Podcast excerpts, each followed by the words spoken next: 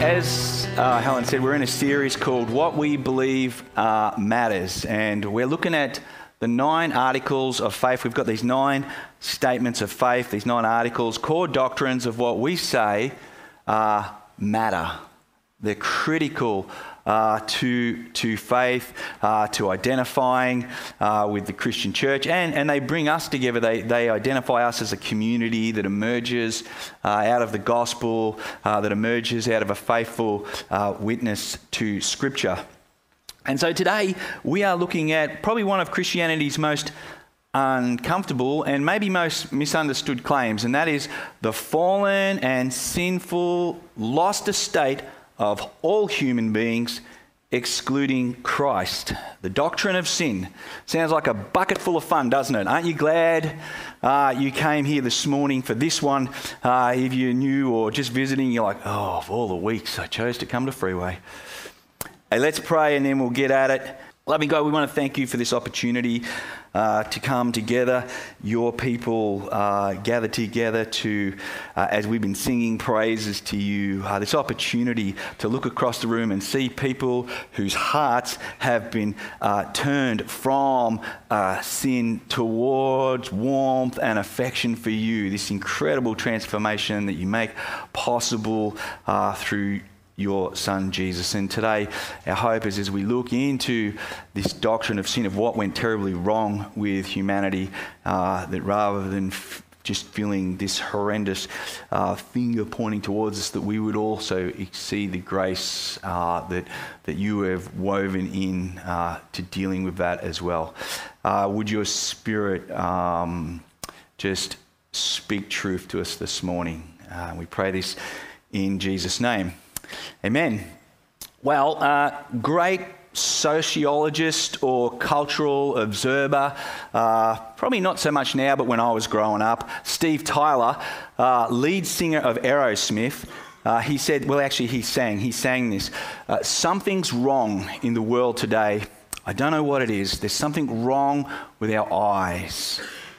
Now, Steve Tyler has not gone out on some crazy limb here as he, as, he, as he sings about his perception of the human race and what's going on. It's not a radical line of thought. In fact, I'd say it's a pretty universally held uh, idea, and, it, and it's universally sung about, incredibly.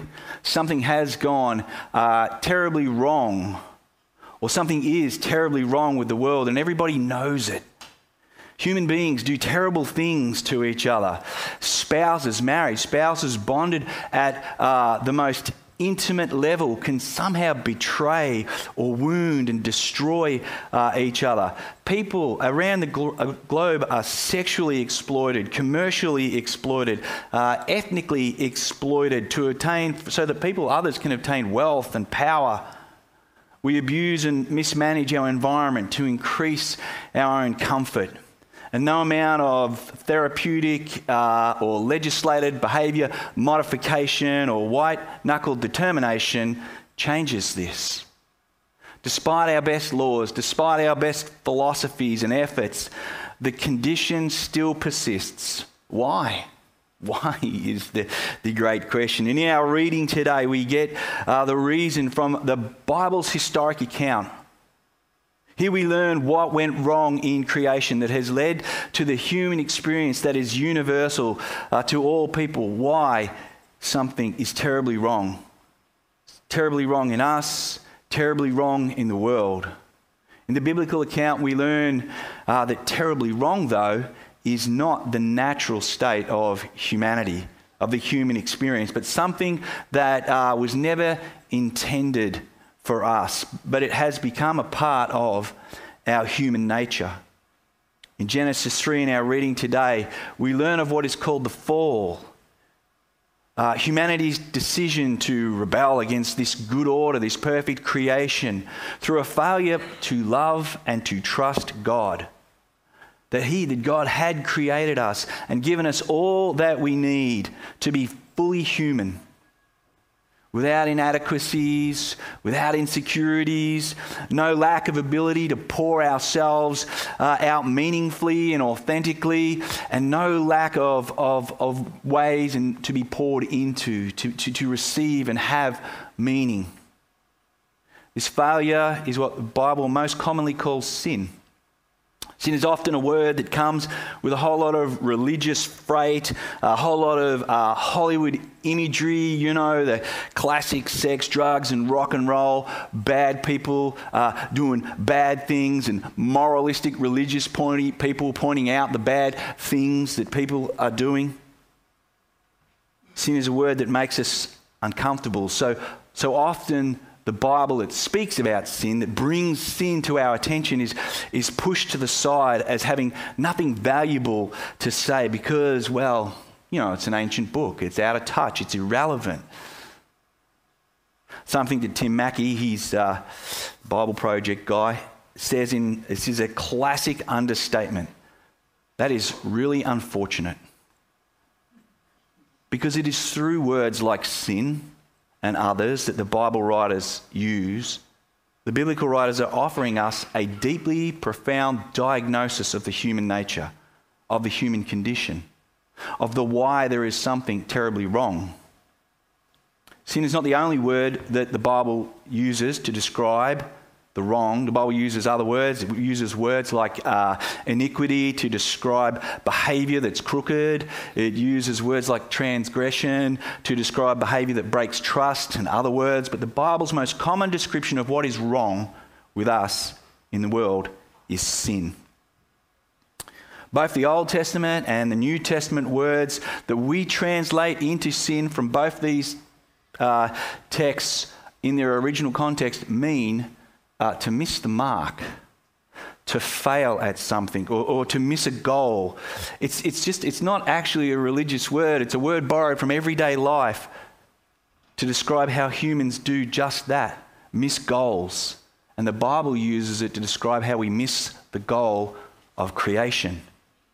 Earlier, we would read in Genesis, earlier before the reading that we had this morning, we read that humanity is created sacred uh, sacred being. Read about that in Genesis 1:26. Created in the image and the likeness of God, to faithfully bear witness to the character of God, and to live under the love of God, and then to live in mutual, uh, uh, complementary love to one another, and as they do that, to live over the earth as its stewards, as its guardians.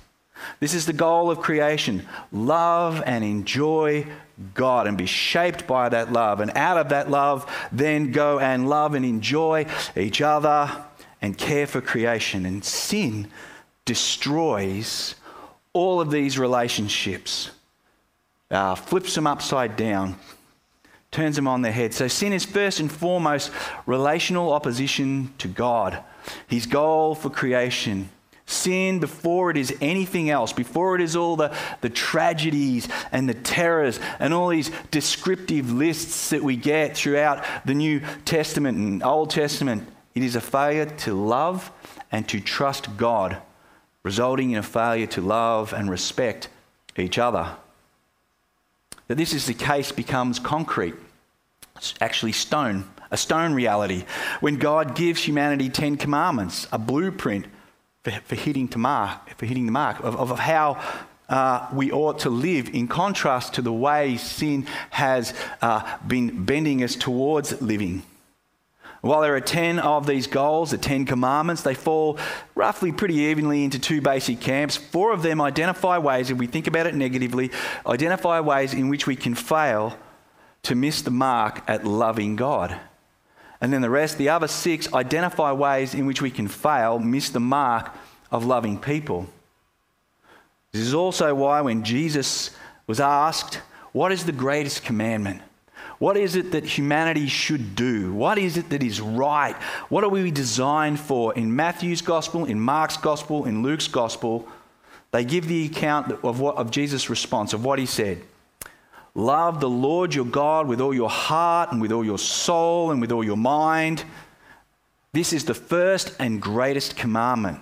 And the second is like it love your neighbor as you love yourself. All the law, all the prophets hang on these two commands. This is the whole Bible, whole Old Testament, the law, and everything rolled up into two commands. They specifically roll out of Deuteronomy 6 5 and Leviticus 19 18. On repeat throughout Scripture, sin is always seen as being primarily against God and often resulting in uh, a failure to honour and love people as we are designed to. It's always relationally messed up. In Genesis 39 9, uh, when Potiphar's shady wife, the wench that she is, uh, that's not in the Bible, I just put that in there. Uh, she's, no, she tries to uh, force Joseph to sleep with her. And then Joseph responds to her, The only thing that my master has told me that is off limits is you, his wife. And he says, How could I do such a great wickedness and sin against God? In 1 Samuel 26 21, we find Saul, Israel's king, uh, realizing that his pursuit and desire to kill David is a bad thing, but it's firstly a sin against God. David says to Saul, if, you, if it is the Lord who has stirred up this in you, Saul, then let my blood fall to the earth, away from the presence of the Lord. And Saul, Saul realizes that he has failed as God's king. He has missed the mark that God entrusted to him. And he says, I have sinned. And then David, we read in Psalm 51. Now, David didn't miss too many people with his sin. And he confesses in Psalm 51 I know my transgressions, and my sin is ever before you. Here's David, and this Holy Spirit just on his case. And then he says to God, Against you and you alone have I sinned and done what is evil. There's no mention of Bathsheba, even though, uh, or Uriah, or these people, even though he has done wickedly to them. Sin is fundamentally disordered heart, dislocated heart toward God. So that we no longer are, are, are, bent toward loving His word as right and truthful. We no longer love His good design or trust His good design and what it says about us positionally uh, as His creation. Sin totally disfigures us at the core of what motivates our desires, affections, and activities. And we will never be whole, never be at peace, until this disorder, these disordered loves, this dislocated heart are healed and, and put back to where they belong. Augustine, he's a fourth, uh, fifth century church father, kind of father of theology. Probably no one has thought more about sin than this dude, um, or maybe Martin Luther did. He's a 16th century reformer. But Augustine said, You have made us for yourself, O Lord and our hearts are restless until they rest in you. Something is terribly wrong, and we know it and we feel it, and this is what it is. So, Paul, writing in the New Testament, describes sin as a power or a force that rules humanity. It's what we live in accordance with, saying things like that we are slaves to sin in Romans 6 6, and that that sin lives in our motivational core so that the things I don't want to do, I end up doing. That's all through Romans 7. But this force, this condition, is not an unwelcome or hostile intruder. It is an encouraged and enjoyed preference to loving God, trusting our lives into His design for them. Something Paul makes tragically, painfully clear in Romans 1 uh, 21 to 25, where people are depicted as pursuing their desires.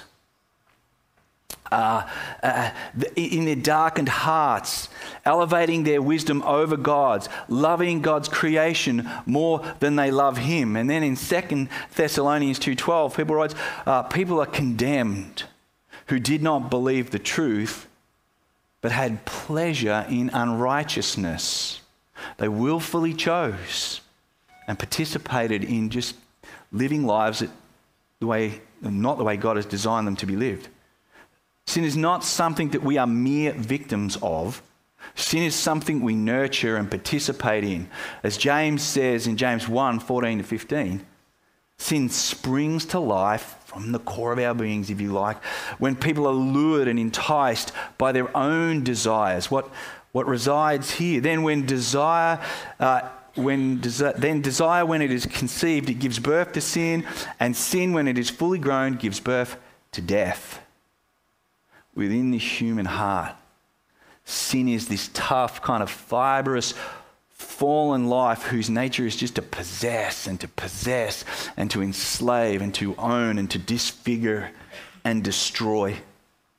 James's description here is pretty much a retelling of what transpired in the passage we read from Genesis this morning, with a heart that was created with a bias, a leaning toward loving and trusting God, was deceived into doubting and disobeying God. Misguided desire gave birth to sin, and then sin gave birth to death. In Genesis 2, we found that, that real uh, historic story of Adam and Eve. And in Genesis 2, it's kind of painted a little bit more artistically, a, bit, a little bit more figuratively.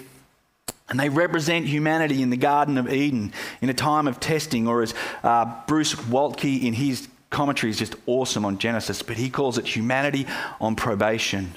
We don't know a lot about this setting other than uh, it is a picture of what God's perfect creation can be, where God is uniquely present with Adam and Eve, who He has placed in the garden as priests and guardians of the garden, not guardians of the galaxy. And He has provided for them with abundance, and they have no need Included in this provision is this tree of life. We read about that in chapter 2, verse 9.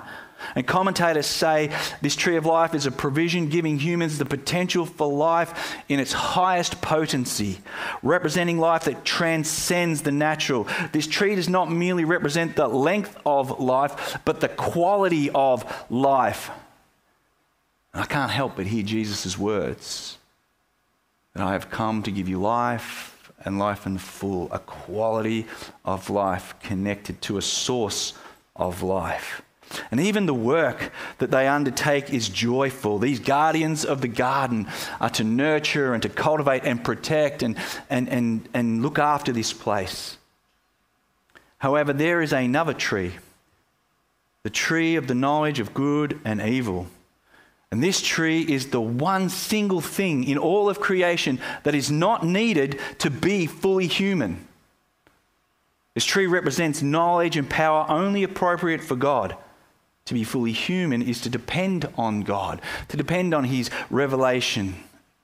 This tree represents the one prohibition uh, that demonstrates humanity's love and trust in God as good. He's good.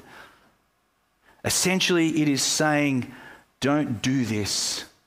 Don't seek this because you love me. You trust me. You know I am for you. You know I am good. To reach out and to seize it for ourselves, to seize its produce, is to seek our own power uh, over life rather than life found in God. This tree is good. There's nothing wrong with this tree. There's nothing bad with this tree. Nothing in creation is bad or has the potential for evil. It's just that this tree belongs exclusively to God. The sin and its resulting death, the judgment that comes from reaching out to this tree that enters into the world, is not a product of this tree.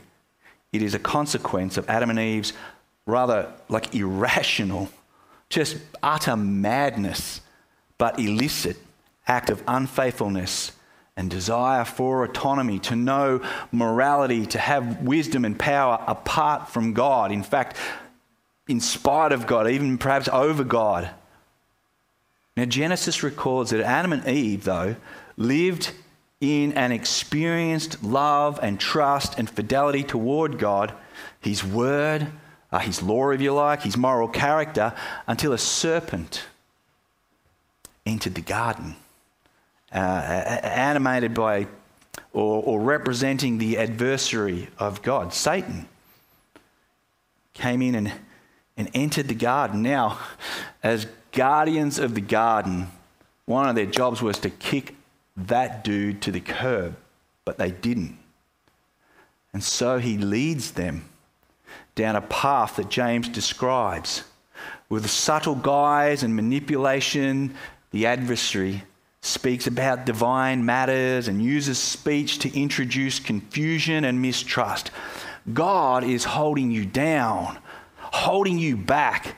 God is not loving, He's not good, He's stingy, He's a killjoy. God is actually limiting your humanity. The DNA of sin drifts out with every word into the hearts of Adam and Eve. It's incredible. You see, sin does not originate in humanity or the garden, it incredibly comes from heaven. The evidence is limited, but based on passages like Isaiah 14 and 2 Peter and Jude 6, it seems that Lucifer and some angels, due to pride, they, they didn't accept their positions in creation.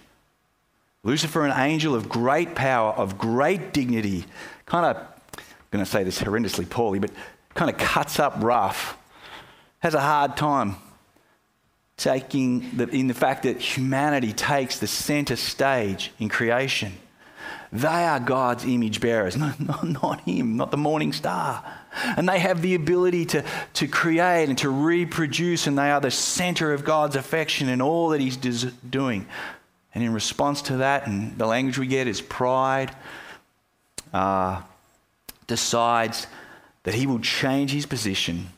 A willful choice that saw him and his followers condemned for their rebellion and assigned to judgment. It's like it's just like that. Like the universe, the, the universe is not dualistic. There's not two uh, competing powers. It's just God, and anything that moves against him, it's it's it's it's not it's not dualistic.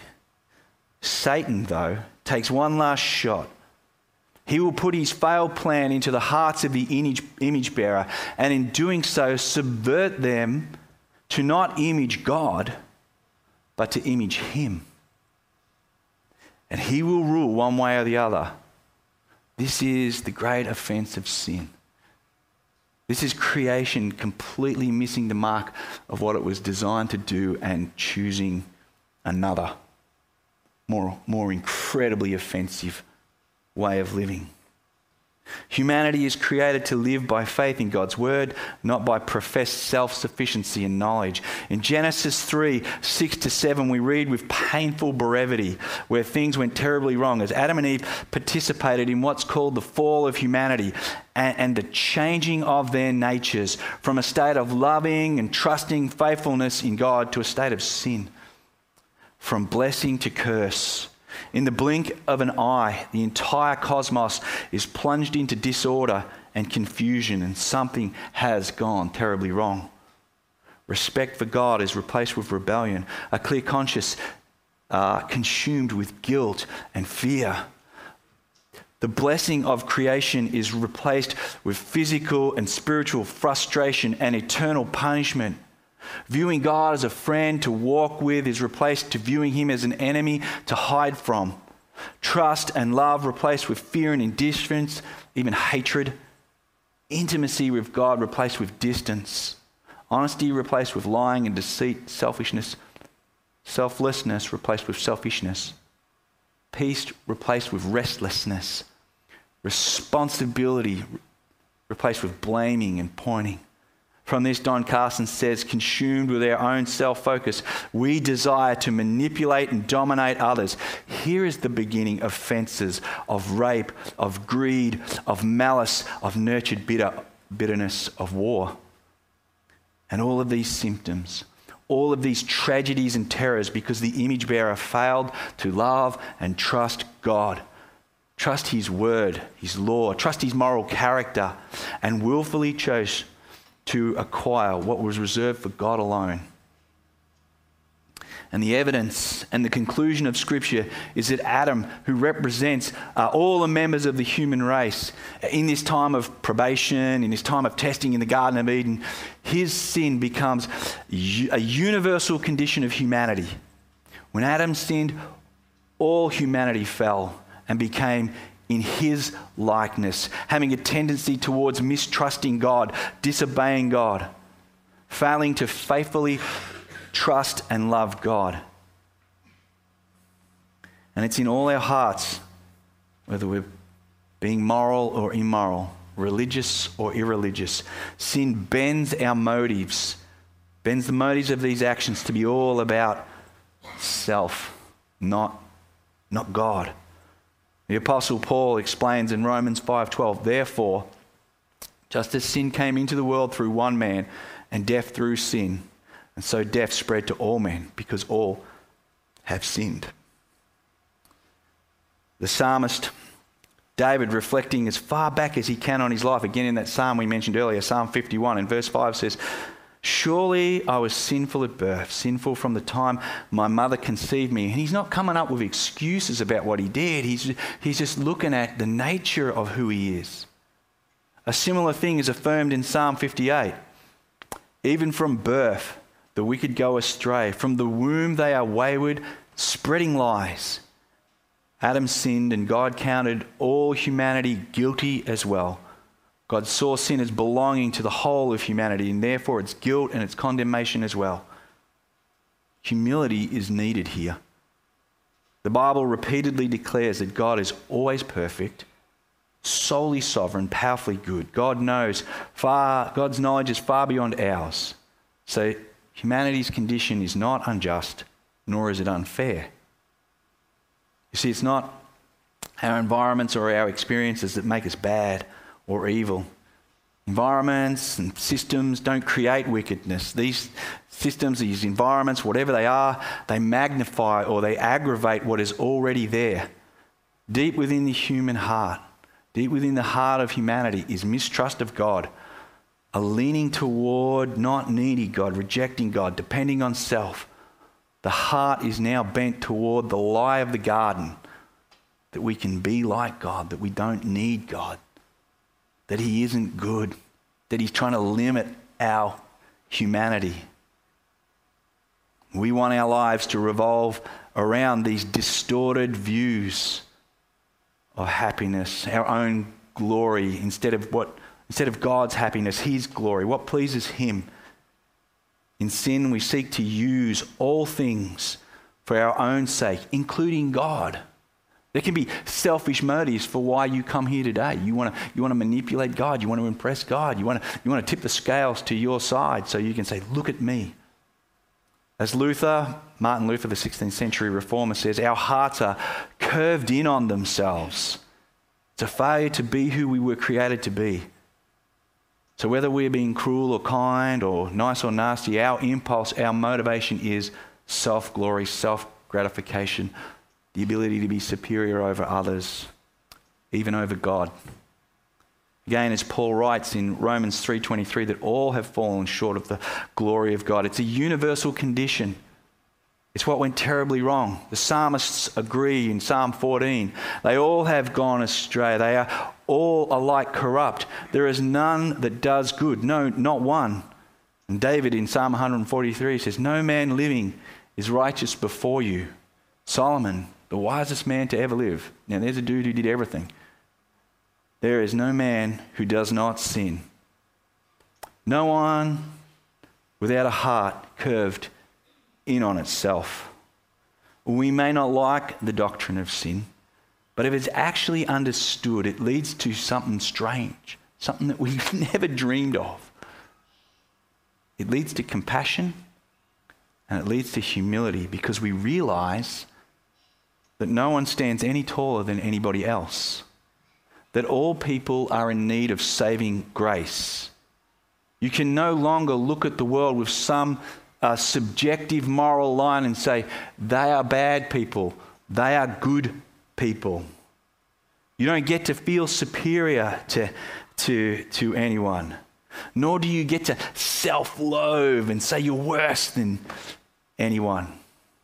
You can only say, I am a sinner in need of God's grace, in need of having my heart remade, having it transformed. G.K. Chesterton remarks that Christianity has an unattractive at first doctrine of original sin. However, if you wait for the results of this belief, you will encounter sympathy, you will encounter brotherhood it builds communities of grace. Why? because you come to see that everyone, everyone as having the same need as you, the same guilt before God as you. The Christian doctrine of sin is not uh, where you're good or you're bad, you know, these categories, but rather there's this saying it's just another beggar, one beggar telling another beggar where to find bread. Sin, though, does not have the last word. Sin does not destroy God's plan. Sin never limits God's power to act, it ne- and it never stops from God from doing good, even in the worst evil. God uses a freely chosen, willful, responsible sin of his creatures to become a vehicle in which his love and glory are seen. The extent of God's love and his commitment to us is seen in his unwillingness to abandon the object of his love, even when that object fails to achieve its desired end, even when creation f- failed to do what God designed it to do, he does not abandon it. Immediately, as the effects of sin take hold of Adam and Eve, and the evidence of their fallen condition is seen in their shame and their blaming and their hiding, God is pastoral. He walks them through their offenses by asking them a series of questions that we read this morning in Genesis 3 8 to 13. Where are you? Who told you this? Did you eat? God is counseling humanity trying to get them to see their failure, how they missed the mark. He is seeking to redeem. God does not turn up all kind of off the chain, raging, demanding that for the next six million years they work off this offense. They can't, and they just simply won't. So God tends to their immediate needs and then speaks a promise to their greatest need the removal of sin we didn't read it this morning. If we had to keep reading on, in Genesis 3:15, God promises that someone mightier than sin and Satan will come and he will reverse all that sin has disordered and all that sin has distorted. He moves toward, not away. And this is a foretaste of what God plans to do in Jesus to seek us, to reverse the work of the serpent and to restore paradise. Uh, Tim Keller says this The serpent used a tree to put a lie into our hearts. Jesus will use a tree to take the lie out. But not only take that lie out, but take care of the guilt attached to that light, to make it possible for our hearts to once again be warmed with affection for God, to, to make our hearts once again be biased, be motivated toward affection for God, loving God, loving His Word, and loving His character. So Paul explains in Romans 5:15, but the free gift is not like the trespass. For if many died through one man's trespass, much more have the grace of God and the free gift by the grace of that one man, Jesus Christ, abounded for many. And the free gift is not like the result of that one man's sin. For judgment following the one trespass brought condemnation, but the free gift following many trespasses brought justification. If because of one man's trespass death reigned through that one man, much more will those who receive the abundance of grace and the free gift of righteousness reign in life through that one man, Jesus Christ. Therefore, as one trespass led to the condemnation of all men of all people, so one act of righteousness leads to the justification and life of all men of all people. For as by one man's disobedience many were made sinners, so by one man's obedience many will be made righteous. The first Adam was given a command about a tree in a perfect, idyllic setting, like nothing he needed. And he was told, Obey me about that tree, and you will live. Jesus is the second Adam. He's the one being pictured here as the second Adam. He is given a command about another tree in a terrible dark garden alone praying was told by God obey me about this tree and you will die obey me about the cross and you will bear the weight of their punishment their guilt, their shame. One horrific cosmic act being undone and reversed by another. The first Adam failed and sin became our reality. The second Adam did not, and grace became a possibility. New hearts that pulse with a quality of life that is not curved in, but curved out, curved up, and curved out. There is something wrong with the world today, but God has acted. Jesus is God's answer to sin. He is the sin bearer, the life giver, taking responsibility for the sin in an event that we call Easter, where Jesus pays for at all levels, including death, the offenses for the offenses and the demands of sin. You can read about that in 1 Peter 2 22 to 24. And he is raised to life because having committed no sin, sin could not hold him, had no claim on him. And now he offers this quality of life, quality of life that the tree offered, the quality of life Jesus now offers. It will become a reality, a full reality for us in the resurrection. We are no longer slaves to sin, but people who now lean toward loving God and loving each other. Not in our power, but in the power of the risen Lord Jesus and his gift to us in the Holy Spirit. They are coming attractions that we're going to get into in the next few weeks. Let's pray.